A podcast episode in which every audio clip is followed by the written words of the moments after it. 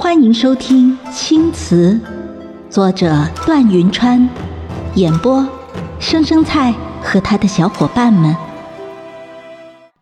第十章。至于我那妾母，她蓄意谋害官府，直接被打了五十大板，丢入了牢里。不出意外，这辈子是出不来了。他大抵是不晓得，秦家可不是什么普通的富户。先论父亲。她乃户部尚书，再论母亲，她乃相爷之女，而我的夫君正是今年的状元郎。再后来，父亲就是一个人回乡下的。不过秦家给了他许多金银，满满当当的装了三马车。不出意外的话，他大抵很快会新娶。至于我，从那以后就和秦庚过上了自己的小日子。秦庚白日里忙于公务，夜里还愿意打着精神陪我看看星星萤火。在外面吃到什么新奇的小吃，也总要带回来给我尝尝。我爱吃城北的梨花酥，他便在下朝后赶过去给我买，也算是穿着朝服排队给夫人买酥饼的第一人了。我成了全城夫人都羡慕的对象，隔三差五的就有夫人邀我去游玩。顺便向我请教驯服之道，可我哪有什么方法？只不过仗着秦庚爱我，且只爱我一个罢了。可是我常常做梦，梦里出现的还是盛逢清的身影，秦庚带回的那个碎棺。我仔细对比着，发现根本拼不齐全。后来我仔细研究，发现根本是两个十分相像的玉罐混在了一起。而这也就说明，我落到崖底后，有人把两个混合的碎罐放到了我的旁边。我忽然想起秦庚说，他是因为做了一个梦才找到我的。现今看来，那极有可能是盛逢清给他托的梦。可是他既然都能托梦，为何这些年又躲着不见我呢？我明明想他想得快要发疯了。事情的转机出现在我二十二岁那年，我从一个摊上买到了一本灰扑扑的古籍，上面记载了一件十分有趣的事儿。书上说，明威公主之所以一生未嫁，皆因她爱上了身边一个模样十分清俊的宦官。据说这宦官体弱得很，明威公主为了给其延长寿命。便沿袭了一些违背天理的巫术。因着明威公主是于荧惑守心时出生的，故百姓一直称其为灾星。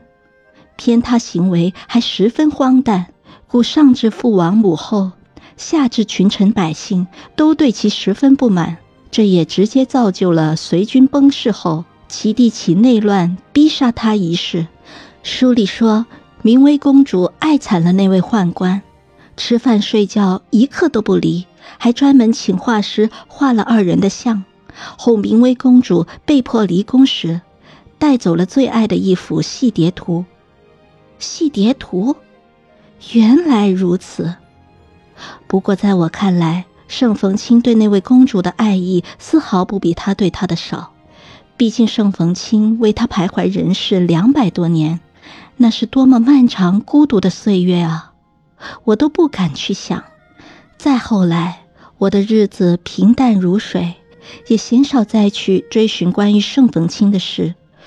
也许他现在已经心满意足的入了轮回了，也许也等到了他的名威了。后来，我生了两个孩子，是龙凤胎。秦庚兴高采烈的让我取名字，于是男娃叫秦柳逢。女娃叫秦明威，颇有柳暗花明的意味。再后来，我的一双儿女就长大了，我的发上也攀了白霜。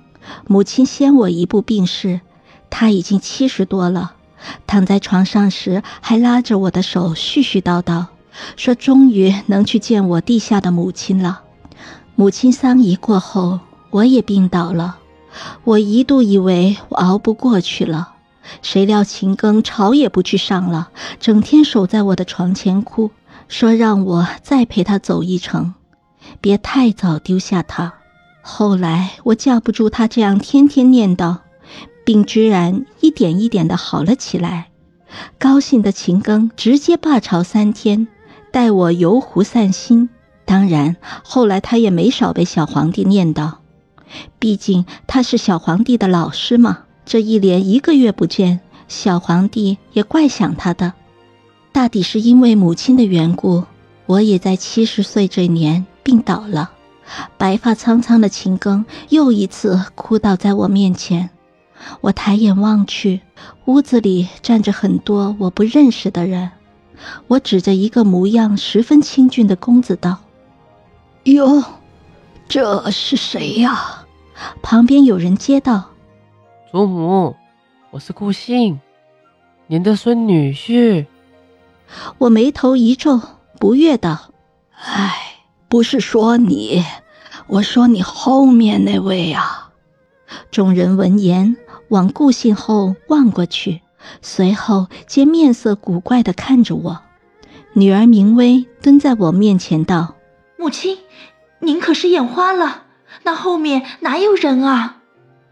我闻言不高兴的撅着嘴道：“胡说！那里分明站着一个青衣公子嘛！你瞧。”他还对我笑嘞。秦庚闻言，伸过苍白的手拉住我，话都说不利索了，还吃醋道：“不，不准看别的公子，你你你你只能瞧我一个。”他摩挲着我的左手掌心，而我的左手掌心有一块黑疤，那是当年妾母纵火烧我时。我摔在地上，手磕到燃烧的屏风上弄到的。我颤颤巍巍地举起手，对着那个笑着的青衣公子道：“你瞧，其实我就是你要找的人。你明明不曾离开，却又不肯见我。我这个小气鬼，当然要瞒着你一辈子。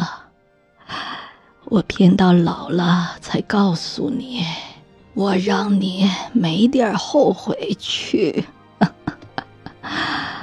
我啊，很努力的过了这一辈子，也过得很幸福。你已经守了我那么多年，该放心去了吧？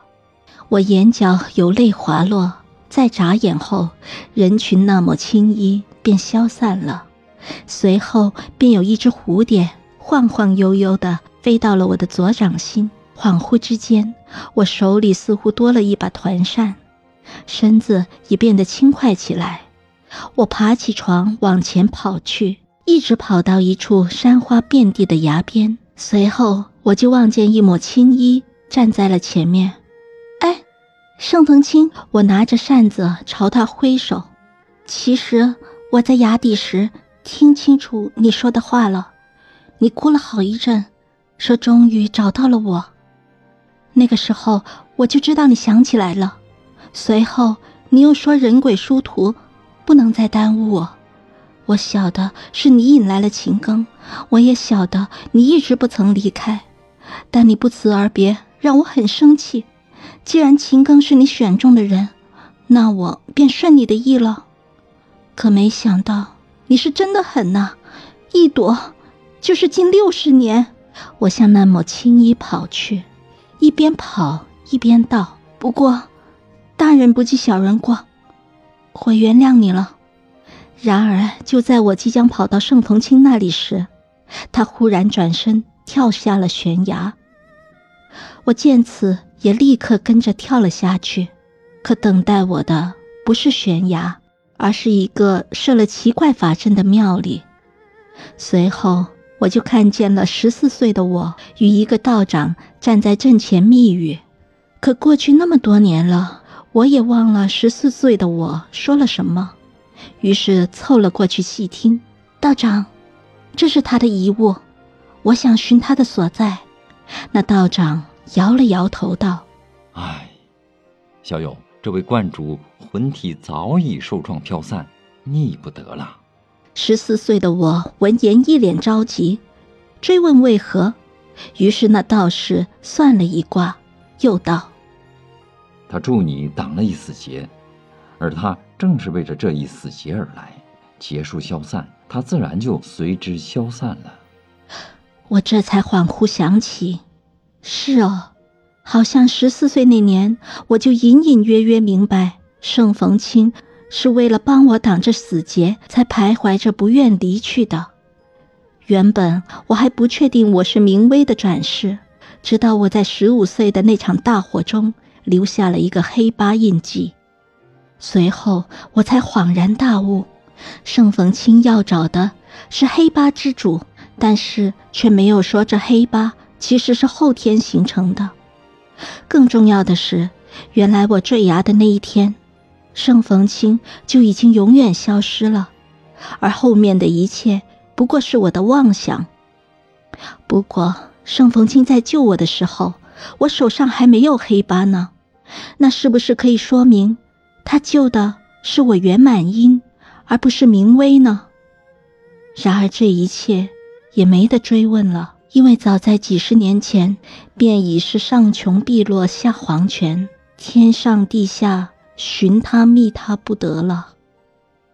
随着我的手垂下，耳边传来铺天盖地的哭泣声，我终于，终于可以去寻我的青衣公子了。